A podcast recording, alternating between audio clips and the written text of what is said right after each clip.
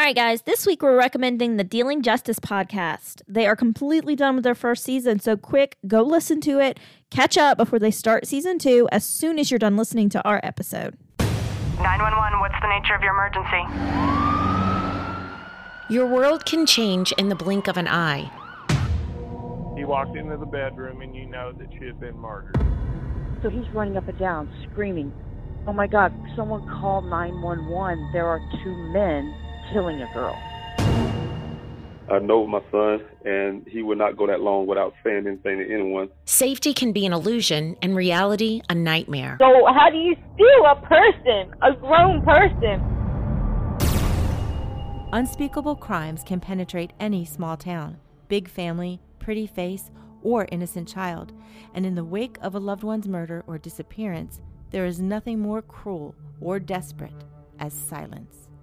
Why won't people talk about it? That's another thing. People don't want to talk about it around here. For the families of the missing and murdered, they gambled with their sanity as they lose hope in closure and settle for justice. That's where the cold case playing cards come in.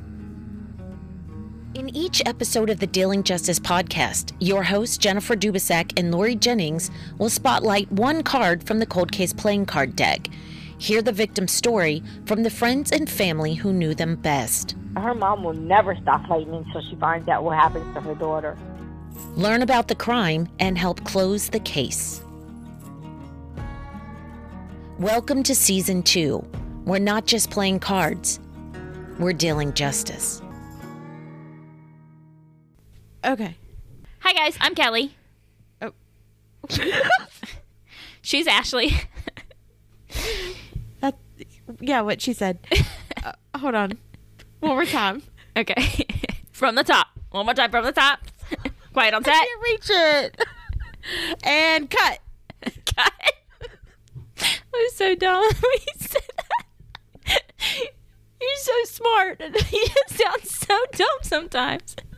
Thanks. Well, you are. You're smart, but sometimes you just you. It's like you forget. Oh yeah, I'm smart. so I was, I, all right. So I was watching this. I got caught up watching this YouTube video about volcanoes. Okay. And I was trying to to tell someone about it, and I could not, for the life of me, remember the word volcanoes. so I said Hawaiian mountains. I mean, you're not wrong. they occur in other places, but you're technically not wrong. I mean, it made perfect sense to me. Mad mountains. Angry mountains. Hawaiian mountains. Okay. okay. Got a couple of good things there for the blooper reel and action. Hey guys, I'm Kelly. And I'm Ashley. And welcome to A Date with Murder.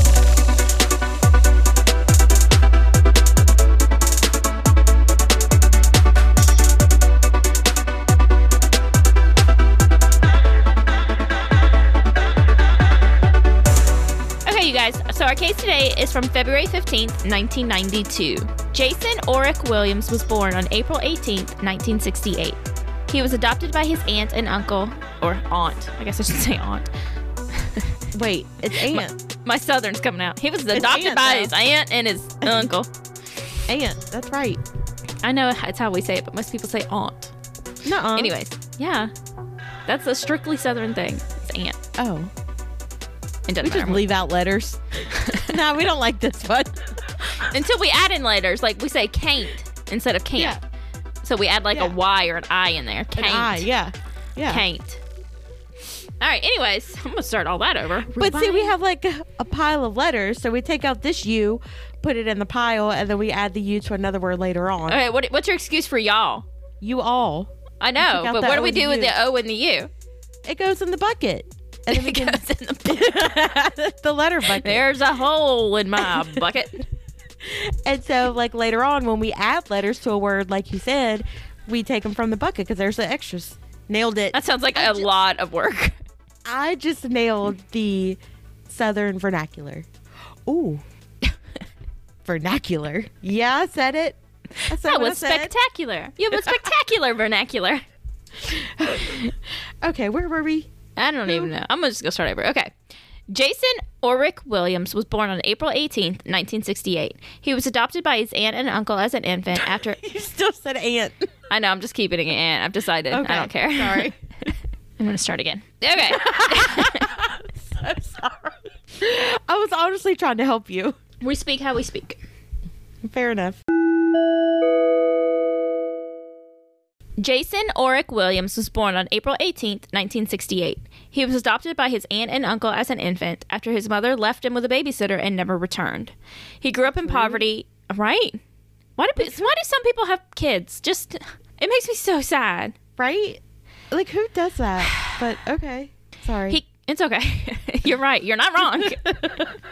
he grew up in poverty and didn't do well in school. His adoptive father began beating him when he was 10, when he was 10 years old. And I normally would have just said father, but since you abuse your kid, sorry, you're just adoptive. You're just the adoptive father. You're not the real father.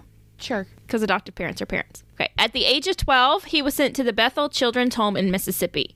And this place had a lot of shady business. It was shut down several times. It operated in Mississippi. It was a faith based school, um, which are already sometimes very, very troubling. So you sent your kid there if they were troubled, but the trouble could have been anything from staying out too late or if your parents thought you were hanging out with the wrong people. One of the kids who went there, his name was Alan Knoll. He was there when he was 10 years old and he said that it was just years of physical and emotional abuse at the hands of the staff. In 1980, officials in 1980 would have been about the time that he was there. Um, Jason Oric Williams. Officials removed 38 kids from the uh, house after allegations of abuse made national headlines. The school still stayed open. So, eight years later, the state of Mississippi removed another 72 children from the school and then finally shut the school down. Um, and then the owner, the Reverend Herman Fountain, was arrested for assaulting a police officer, not for the abuse. And then it came back with a little bit of a different name. Now it's called the Bethel Boys Academy. And then it was moved to shut down again in 2003 after more abuse allegations. Oh my God. Anyway, so that school was a scary place. Um, he says that he was hit on the legs with a switch until his legs went numb. So it was, yeah, it was not a good place to be. And he was sitting there when he was 12 and he was there for about a year. Wow. Yeah.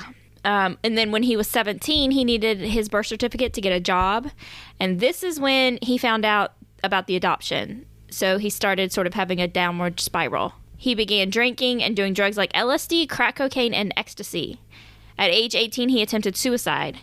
Eventually, he met Sandra Elzy, and they were married in 1990. During their marriage, there were a couple of instances where he slapped Sandra in the face, pulled her by the hair, and broke her glasses. So, after about 10 months of marriage, they were divorced.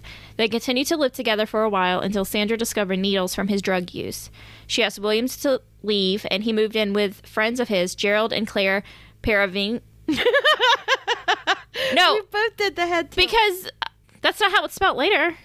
I know. I It's spelled Fer- Paravinci, late Paravinici, or something like that later. I- it's a typo. Calm down. Oh, well, I was just making sure. Sheesh. You're such Like a when I write trail instead of trial. trauma queen. Well, this is different. This is a person's name, so I don't know if it's a typo or it's just wrong. It's just a typo. There it is. okay. Just checking. Nailed it. You're such a bitch sometimes. and it's the best. I support it. okay.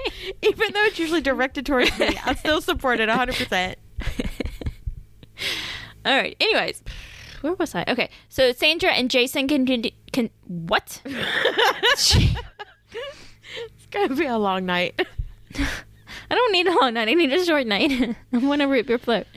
Okay. Jason and Sandra continued to live together for a while until Sandra discovered needles from his drug use. She asked Williams to leave, and he moved in with a friend of his, Gerald and Claire Paravanici. They lived in a nearby trailer park in Mobile, Alabama, with Claire's son, Jeffrey. Shortly after Williams moved in with them, he and Sandra began working on getting back together. They had made special plans for Valentine's Day. Their Valentine's Day date included going to get dinner and having a couple of drinks at a bar. By 11 p.m., Sandra was ready to go home, but Williams wasn't.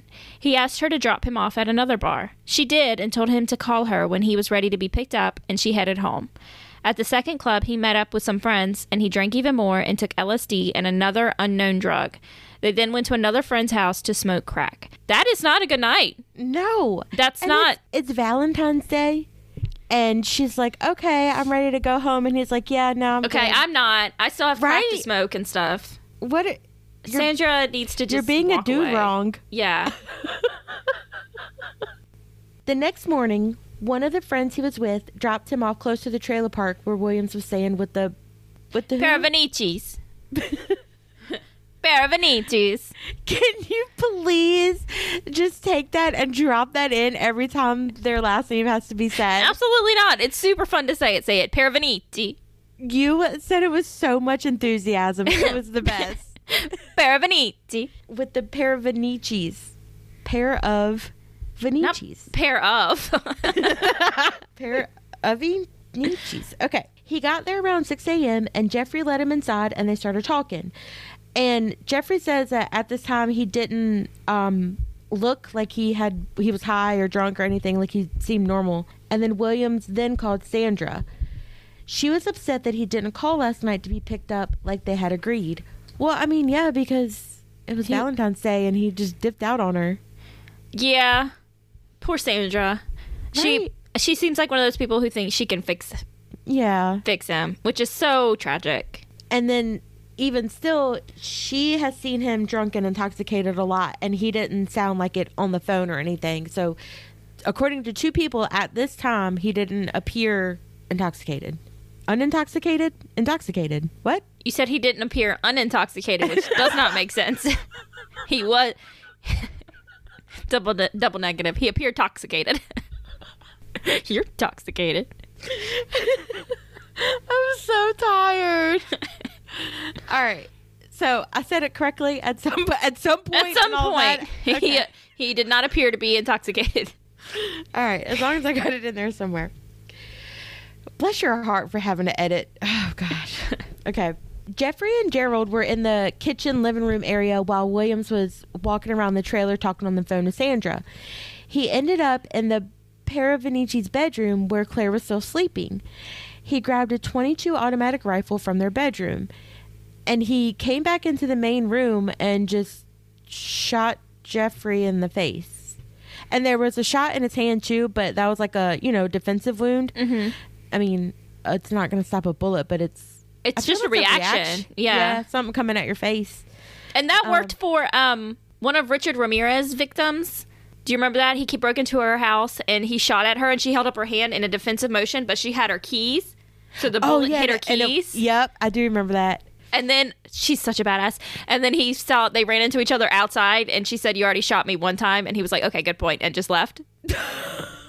he didn't really say, "Okay, good point," but it's like that's what he thought, All right, fair enough. And he just left. so she was fine, She is awesome. right? Okay, sorry. Go ahead. Totally nothing to do with anything. Go ahead. Whatever. Gerald came from the kitchen and was going to the aid of Jeffrey when William shot Gerald in the neck and in the chest. Jeffrey and Gerald were both able to get up and run out of the trailer. And all of this uh, commotion is what caused Claire to wake up and see what was going on. She bypassed Williams, who was still on the phone, and ran outside and found Gerald laying in the yard while Jeffrey had run off for help. Gerald told her to go get help, so she ran to their, her neighbor's trailer, George Evans. George followed Claire to where Gerald was laying on the ground near the road. From here, he could see Williams in the doorway of the Paravanici's trailer, and George raised the shotgun he had brought out with him and told Williams not to shoot. And this caused Williams to duck back inside the trailer, and George ran back to his own trailer to call for police. What? That made Did I sense. okay. Yes. All right. So we're good? Yeah, I, th- I think so. Okay. I'm feeling gaslit a little bit. I thought we were good, but now I'm doubting it. Uh, at this point, Sandra is still on the phone with him, and she heard two popping, cracking noises, and she continuously tried to get William's attention through the phone. Like, I know she said his name a few times. Um, I think he picked up at one point, like, she could, like, hear him breathing or something, and she, like, went to go say his name, and he, like, I guess set the phone down, and I don't know. It was weird. Yeah, this whole thing is is weird. The whole thing is weird because you would think that if he was in his right mind, he would have hung up the phone. Yeah. And then, but then you think if he's not in his right mind, he wouldn't have been scared of the other dude's gun. Right. So the whole thing is just weird. Yes. Okay, thank you for your contribution to the conversation. and and like I don't I don't understand if this if he was going did it just like take time for whatever to happen like click or set in or like why didn't he hurt somebody at the crack house or why not immediately hurt Jeffrey as he opened the door to go in the trailer or you know what I mean? Yes, and that's a valid question, but I also read because I was reading about psychotic breaks brought on by drug, Drug use. use. Yes, and it says that sometimes it takes a certain stressor to really cause the break. So I wonder if him fighting with his wife on the phone. Okay. But If he was I already don't know. there and that's the straw that broke the camel's back or Yeah, yeah, yeah. But I, you know, I don't know. I don't know. Yeah, sure. Claire ran back to her trailer to try and find something to stop Gerald from bleeding. Of course, Williams was still inside, and she just asked him to help her, to help them. Instead of helping, he took the butt of his rifle and hit her in the face, which broke her jaw. It makes my mouth hurt. Ouch. Yes. He then ran out with the rifle and Claire's purse, which contained $500 in checks and credit cards. As he was running out, Buford Billadeua was driving past and saw the three men outside Gerald, Jeffrey, and Williams. Claire was still inside after having her jaw broken. Poor thing. She needs a minute. She, yes, 'cause she's going to need a few minutes, guys. Uh, Buford saw Williams take another shot at Jeffrey and or Gerald, and this caused him to stop his truck, which is brave that he stopped. yeah, no kidding. Because I'd have been like, uh, no thanks. I Yeah, and it's- called the police. well, but- this this is not the time of cell phones. This happened in the early '90s. yeah, that's what I'm saying. Like, n- no, I'm good. So Sorry. Williams ran up to him and told him that he needed his truck for an emergency. And Buford said that Williams looked like he had been taking dope. Yeah, so there's A different account there. yeah, but he doesn't. He doesn't know him. He doesn't have a control to compare it to. Yes, but then that's another. I think that's another point in the favor that he does look bad because he had apparently been doing this stuff all the time. Everybody else may just be used to how he looks. Does that make sense? Yeah. Yeah. Okay. That's fair. Buford got out of the truck with his keys and took off for the woods. Williams shot at him too, but missed. Without the keys to a vehicle, Williams ran down the street to the home of Linda and Freddie Barber, where he lived, where they lived with their two sons, Brad and Brian. He attempted to get inside their home. Linda heard someone at the door and opened it, and Williams shot her in the head immediately. Oh my gosh! And this is what I mean by earlier. Like, I guess talking to his wife was the stressor because this Because, is what I would have expected. The first if he'd time. already had some kind of break. right, Right. Yeah. Freddie was sitting at the kitchen table eating breakfast, and Williams went up to him and shot him in the head, too. He went to the first bedroom he came upon, which happened to be Brian's, and shot him at least twice in the head. Oh my gosh. Brad was still asleep and heard the shots and the screaming. He opened his bedroom door and looked out and saw Williams running around like a madman. He shut and locked his bedroom door, but Williams kicked it open. There was a struggle. At one point, Brad grabbed the barrel of the gun and was shot in the hand, but he was able to escape serious physical harm. Brad took off down the street to his sisters that lived nearby. Williams was able to find keys to the van that the family owned and he simply drove away. Gerald Paravanici and Linda, Freddie, and Brian Barber all died after the attack. By the next afternoon, February 16th, he had reached the Mississippi Louisiana border. He stopped and called Sandra. He told her he wasn't sure what happened, but he was driving a van and there was blood on his clothing. She advised him to call the police and turn himself in, which surprisingly is exactly what he did. And on April 12th, 1992, he was indicted on two counts of capital murder and two counts of attempted murder, which I don't understand. Yeah, why was it just two? I don't know. Okay, right, so we have no clear answer on that. Don't know why. Don't know why it was only two counts. Uh, during the trial, Williams testified that he didn't remember all of the events beginning when he was at the second club and ending when he called Sandra on the afternoon of the 16th. He said he remembered going to the bathroom at the second club after taking the LSD and began to feel very scared. He claimed he saw the walls move and saw a large apparition walk towards him that made him fear for his life. He said he started, quote, flipping out the morning of the 15th before he called Sandra and admitted to trying to disguise the fact that he had been drinking and doing drugs all night long. He testified he didn't remember anything between the time he dialed Sandra's phone number that morning and when he found himself driving the barber's van the next day. He did admit to the police that he saw blood on his pants and he threw the rifle in the water near a bridge. So I've never done LSD or crack or any of that. Mhm. Um, why do you say it like? Why do you do that? Because I'm agreeing with you. Yes, we've never done those things. Oh, yeah, Thank no. goodness. Oh, what was I saying? Oh, so someone I know has done LSD, and so I was asking, like, what is this like a legitimate thing? Like, what you know? And they said that um, seeing walls move and just seeing weird stuff or whatever that that's that's what it does. Like, that's a thing. Well, and then you mix that with alcohol, alcohol, and prescri- and I think it, they said he was taking prescription drugs. Yeah. Yeah, it's not a good combination, guys. Don't do this. These are what we call bad choices. so For PSA. Yeah, PSA for you. Do not mix LSD, crack cocaine, prescription drugs, and alcohol. Thank you. Have a nice day. You can take them separately, just not all together. One at a time. okay. In August of 1992, psychiatrist Dr. Claude L. Brown, who testified for the defense, met with Williams. He diagnosed Williams with bor- borderline personality dis- Why is that so hard for me to say? He diagnosed Williams with borderline personality disorder, which is a mental disorder characterized by inner emptiness, dissatisfaction, and impulsive actions undertaken in order to feel better. Dr. Brown said that people with BPD have limited but intense fluctuating relationships. He also said that people He also said that people with BPD can end up You've been in the same relationship for 27 years. Yes. Okay. For 27 years. It's been eight. Calm down. Uh, Almost a decade. Ugh. He also said that people with BPD can end up with psychotic behavior by increases in anxiety from any source. He claims Williams's disorder dated back to his childhood before the alcohol and drugs came into play. As for LSD, Dr. Brown said that it is, per weight, the most psychogenic drug in the world, and it causes distortion and detachment from reality, and that using other drugs and alcohol increases these responses. He testified that, in his opinion, Williams was psychotic at the time of the murders, and he was suffering from a mental disease that caused him to under. To not understand. Okay, we both did it again. I mean, that's a very important word to leave out, though. It changes the whole meaning of the sentence. Sorry. He testified that, in his opinion, Williams was psychotic at the time of the murders and he was suffering from a mental disease that caused him to not understand fully what he was doing. He said that Williams' BPD alone would not have caused the massacre, but adding the drug and alcohol is what caused him to do this, and that if Williams had stayed sto- sober, it wouldn't have happened. Okay, so basically, he's saying that it's not the mental disorder that caused him to do it, it was adding the alcohol and the drugs and all that to his disorder. Right. Okay. Right.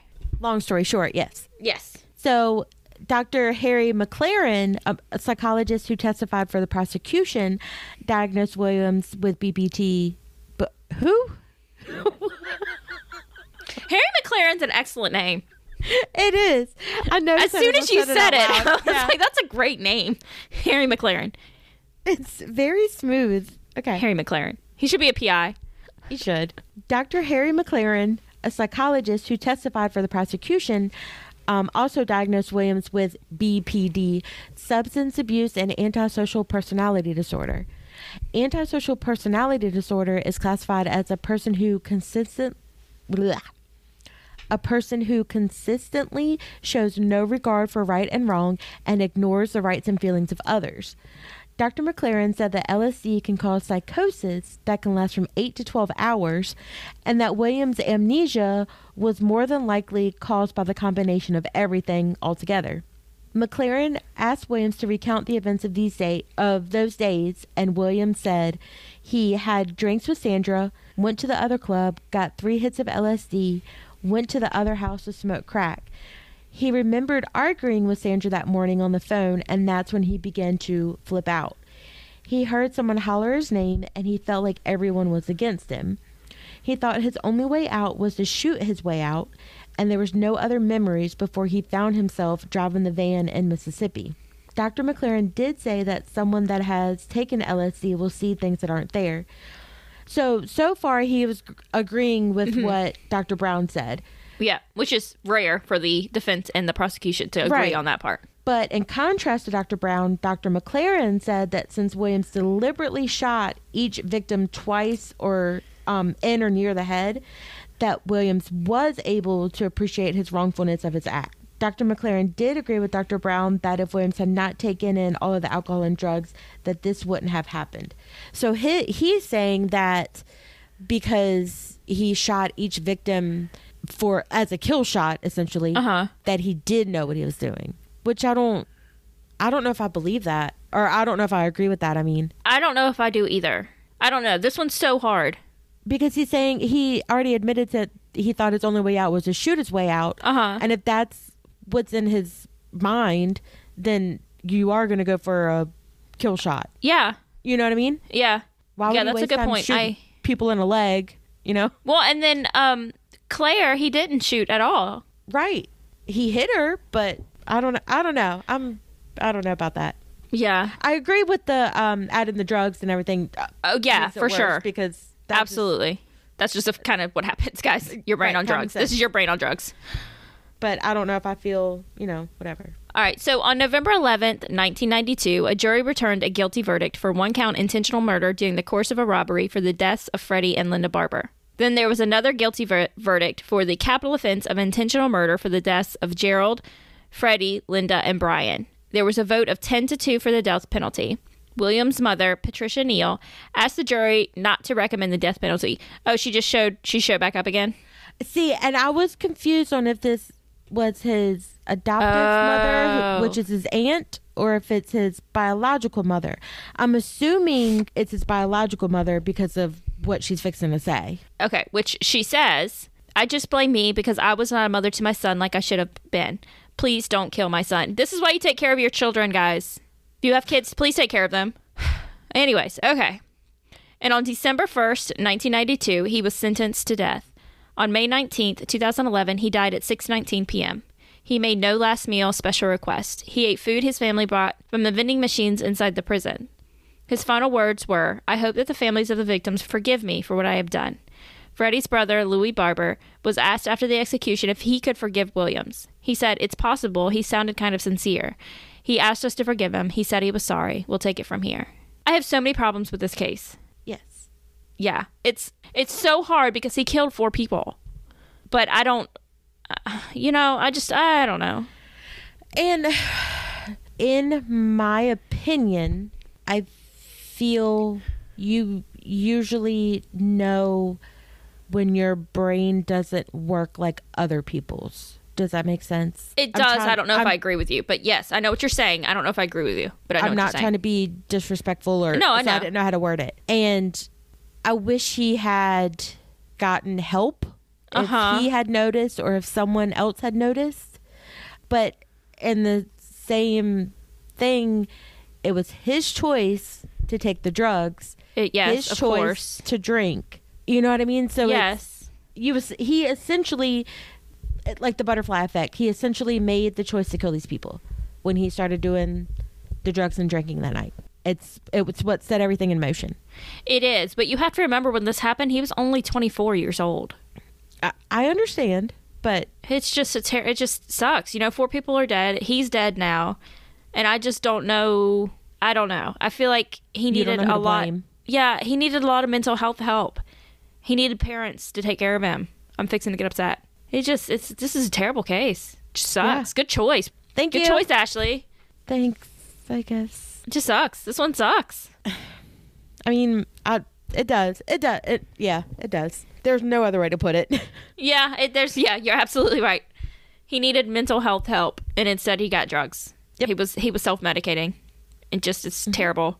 Four people lost their lives because of it. He lost his life, and not to mention all the other victims. Not just Claire with a broken jaw, and the It's friends and family and his friends and family, their friends and families. Yeah. the Barbers and the Paravinicis, friends and families. Brad Barber, who lost his entire family.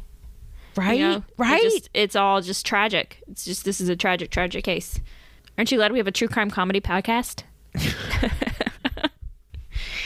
You're welcome. And then there was also some hubbub, which is an excellent word, and we should use it more. Hubbub about his execution. Hubbub about? Hubbub about. Hubbub about. There's also some hubbub about his execution because apparently they switched the drug they were going to use, and there was not. He was the first one executed with it, and there was no really no evidence that it worked the same way as the other drug. And they were like, "No, it's fine. Just use it anyway." But we're the greatest country in the world. Yep. Jeez. I saw, I saw a thing on Facebook. I forget the context, but this person, I assume from Britain or England or are they one and the same? I don't know. Europe. what? The English UK? English people. UK. Yeah, he's from the UK. That's what I was looking for. Um, and he said something about is uh, America a first world country or a third world country? And I'm It's like, hard to oh, I felt that. I felt that. Yeah. That's not wrong. It's, that's a good question. I, I like, have no good answers for you, sir. Good point, my man. Good point. Oh, Touche. Touche, sir. Anyways. Hi, give me a happy ending. Okay. So our birthdays today. In 1820, on February 15th, Susan B. Anthony was born. Hey, I know And her. just- I mean, not know her, know her, but And just for anybody who doesn't know, she was a leader in women's suffrage and she was also an active abolitionist. In 1820, What- she was born. what's an abolitionist? They wanted to get rid of slavery. Abolishist. Abo- uh, okay. Okay. Bunch of revolutionary manumission abolitionists. Get me your position. Show me where the ammunition is. Yes. Hamilton was also an abolitionist. Anyways, okay. Um, and then in Wait. 19 He wanted to abolish slavery? yeah. Oh, good for him. Okay. Yeah. Okay, and then in 1951, Jane Seymour was born. Dr. Quinn, medicine woman. Mm. Yeah. The birthdays were Slim Pickens today. Okay. Okay. And then in 1976, Brandon Boyd was born, and he's the lead singer of Incubus. And I was determined that I was going to marry him one day simply so I could half- hyphenate my last name so my name would be Kelly Floyd Boyd. Plus, also, he's terribly cute. But also because I wanted to be Kelly Floyd Boyd. You can still be Kelly Floyd Boyd. No, yeah, I didn't realize I could just change my name. yeah, you can change your last name, but you can't get mental help. Okay. Got it. okay. Nailed it. Welcome, welcome to America. Okay. Welcome to America. All right. So then I also have Princess Consuela Banana Hammock. Was it Princess Sophia Consuela Banana Hammock or something like that? From Prince. Crap bag. Oh, God. Anyways. And then our events today, we only have two. So in 1978, both are true crimey though. In 1978, Ted Bundy was recaptured in Pensacola, Florida. Oh, this is after he uh, escaped from jail the first time or the second time? The second time. oh, yay. Talking about a mediocre white dude getting away with stuff because he's a mediocre white dude. Yep. Speaking of mediocre white dudes who got away with stuff, Jeffrey Dahmer in 1992 was also found sane and guilty of murdering 15 b- men and boys in 1992. Once again, two mediocre white dudes who got away with stuff because they were mediocre white dudes. What did Jeffrey Dahmer get away with? They he there was one boy. Okay, sorry, sorry, all- it makes me so mad. Calm down. There was I'm one like, I'm pretty sure he's dead because he got caught. So Yeah, there should have been like four or five less victims though, because he had a victim who escaped his apartment with a hole drilled in Oh, his oh, head, and they oh, okay, led okay. that boy back into the apartment okay, okay, and okay, sent him back to his murderer because he's a mediocre white dude and they didn't want to get involved in gay stuff. I see where you're going with this now. Sorry, I'm so mad. Got Actually, he was pulled over. I'm pretty sure he was pulled over while carrying the body of his first victim. no, that was Ed Kemper. Mm, I'm pretty sure it happened to Jeffrey Dahmer too. He had killed the guy. He had him in the garbage bag in the backseat of his car, and he was he was driving around. And I'm pretty sure a cop pulled him over and said, "What are you doing driving this late or something?" Or maybe he was drinking or something. He was like, "Well, I'm just upset because my parents are getting divorced or something," and they just let him go on his way. He had a body in his trunk of his car. Okay, well, how many times did me and you get pulled over and they let us go? Did we ever have a body in the trunk of our car? We could have. but we did not. Maybe not a dead one, but probably a passed out one. I'm kidding. I was about to say, what happened? I was not there for these events. Excuse you, ma'am. Also, we never got pulled over. Yeah, we, We did. got in a car accident one time. No, there was that, and we got pulled over one time for speeding. Remember? And the cop ended up getting another call that was like more important. Oh, we weren't doing anything bad that night. We were speeding. No, well, that was it, though. It's like we were up to shady business. Oh. Oh. That was my point. They could have searched the whole car and we would have been fine. Oh, yeah. The car accident, no. Whoopsie daisy. Why is there a backpack that weighs 500 pounds and it's full of alcohol bottles? I mean, but I was fine that night. I hadn't been drinking, so Yeah, you were fine. But that's still possession. Well, yeah, I know that, but anyways, it still wasn't a dead body. My point is, it still wasn't a dead body. True. We've never had a dead body in the car that I know of. Ooh, that creeped me out. Don't say that anymore. Oh. Okay. And those are our two events for today. And then I wanted to take a minute to tell you guys that next week we're doing something a little different for our episode.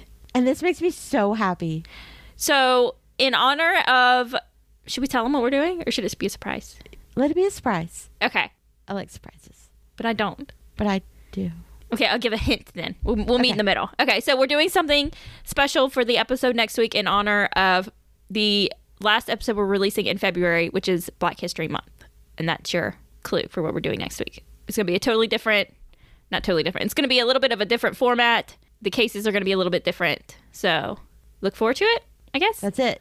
Okay. Kate, Kate thanks. All right, so who caught your eye this week? I knew. I we what do you mean you knew I was going to ask you? It's literally part of the podcast every week. this is not a mystery. It's not a surprise. Uh, so I was in Fairfax all week again, Mhm. and went to the to the place with the grilled, Grilled cheese and beer. Yeah, and I was reading, and I'm reading right now. I'm rereading actually Stephen King's um, eleven twenty two sixty three. Okay. Um, and so the bartender, her name is Elizabeth. She is a big Stephen King fan, and Uh-huh. I am too. So we were discussing Stephen King books for like an hour, and it was fantastic. Oh, that's adorable. I know, I know it was the best. That's true love when you can discuss books. Yeah, so I sat there and like ate my sandwich and drank my beer, and we were just talking, and it was the best. Oh, that's so cute. Yeah. That's a good story. I enjoyed that one. Thank you. She will now be my new best friend, and I will vote you off the island. You go ahead and run this podcast without me. I dare you. I don't know how to do anything though. exactly. More likely to become a solo host, just me. And I'll have Riley. Riley jump in and just say words every few minutes. It wouldn't be any different than what this is now. I'll just record Riley going, Really? Wow. no way. Wait, where am I? I'm lost. I'm there you go. What word is this? I don't And just have her mix words up. February. February.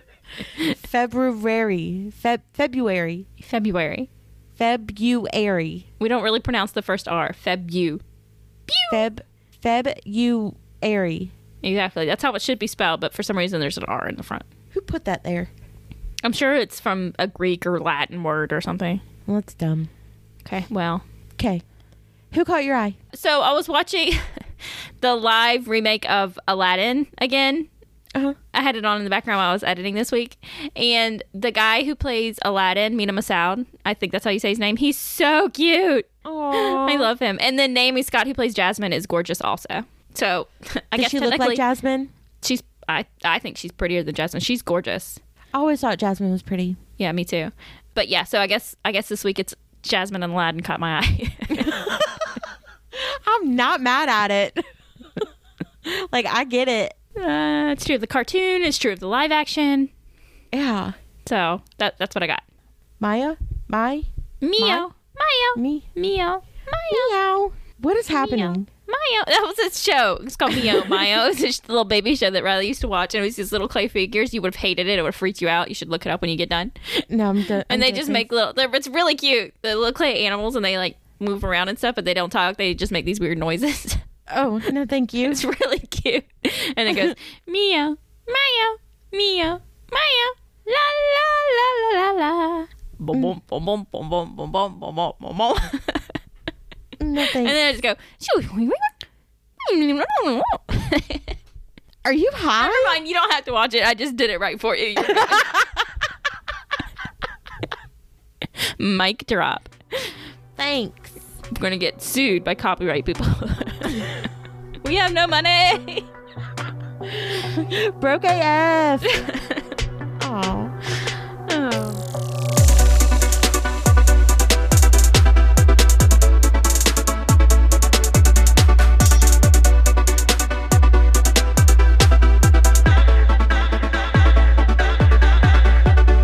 All right, you guys. So that's our case from February 15th, 1992. Follow us on Twitter and Instagram at A Date with Murder and on Facebook at A Date with Pod. Bye. Okay, love you, miss you, bye. Love you, miss you. Oh my gosh, my chair almost fell down.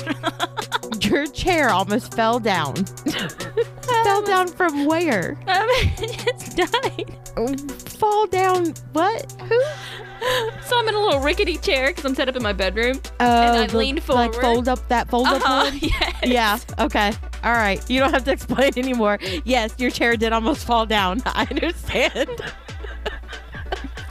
I almost died. I can't imagine sitting here and that happening, and all of a sudden you're not there anymore. Just shoop, I'm gone. uh, Kelly, okay, well while you're down there, I'm gonna go get a snack. gonna go get my pop tarts out of the car. Okay. okay, let's try. If we laugh this hard about the thought of you falling, the podcast will be canceled. Too much. Oh, okay. All right. Let's try this again. okay. Okay. Love you, miss you. Bye. Love you, miss you. Bye. Amen. Amen. I gotta get out of this chair. I was I mixed up the lines because I'm getting blurry eyed. Oh, good. Oh, cause I where are my glasses? Downstairs. That's probably why I can't see. I mean, yes. And every time one of them came in, like they came and hugged me. Oh, that's the worst. it really is. Just all of a sudden, this music started playing. I have a website open to talk about the Bethel School for Children's School. I have a website open, and it just randomly started oh. playing an ad. Whew, my heart is pounding. Really Your face is red. you are an adult. Are you okay? Help! I'm under attack. They're playing music. It must be bad music. I don't like that one. Skip that song. Next. I got the Hamilton soundtrack on there. I don't know why I made my voice sound like that. That's the voice I make when I'm under attack. What are y'all doing? Leave me alone. I'm so glad we FaceTime so we could cry together. you put your hand on my face. I'm gonna throw up. Okay. And won't affect me any. okay, that's fine. All right, I gotta You can just something. edit that out. Who cares? I printed this out and I was flipping through the pages because I have to number them for some reason. Uh huh. And I got to one and I literally have to read the entire page and I was like, "Ugh, I'm gonna mess up so much. And you wrote it. you have no one to blame but yourself. You assigned the parts. I don't have a defense. You're right. The defense rests. The defense rests. Objection. Objection. Objection. Sustained. How come the lawyers don't get the tap taps? Because that's the judge. Yeah, but I feel like the lawyers should get like a like the Jeopardy button. Be like, uh, no, sir. No, they each get their turn. I mean, yeah, but I mean when they holler out then they don't get to holler out objection. I'd rather Okay, holler out objection and point really aggressively. Objection! You're out of order. This whole courtroom's out of order. And then just pick up a big thick file and slam it down on the desk. it's full of nothing but blank paper.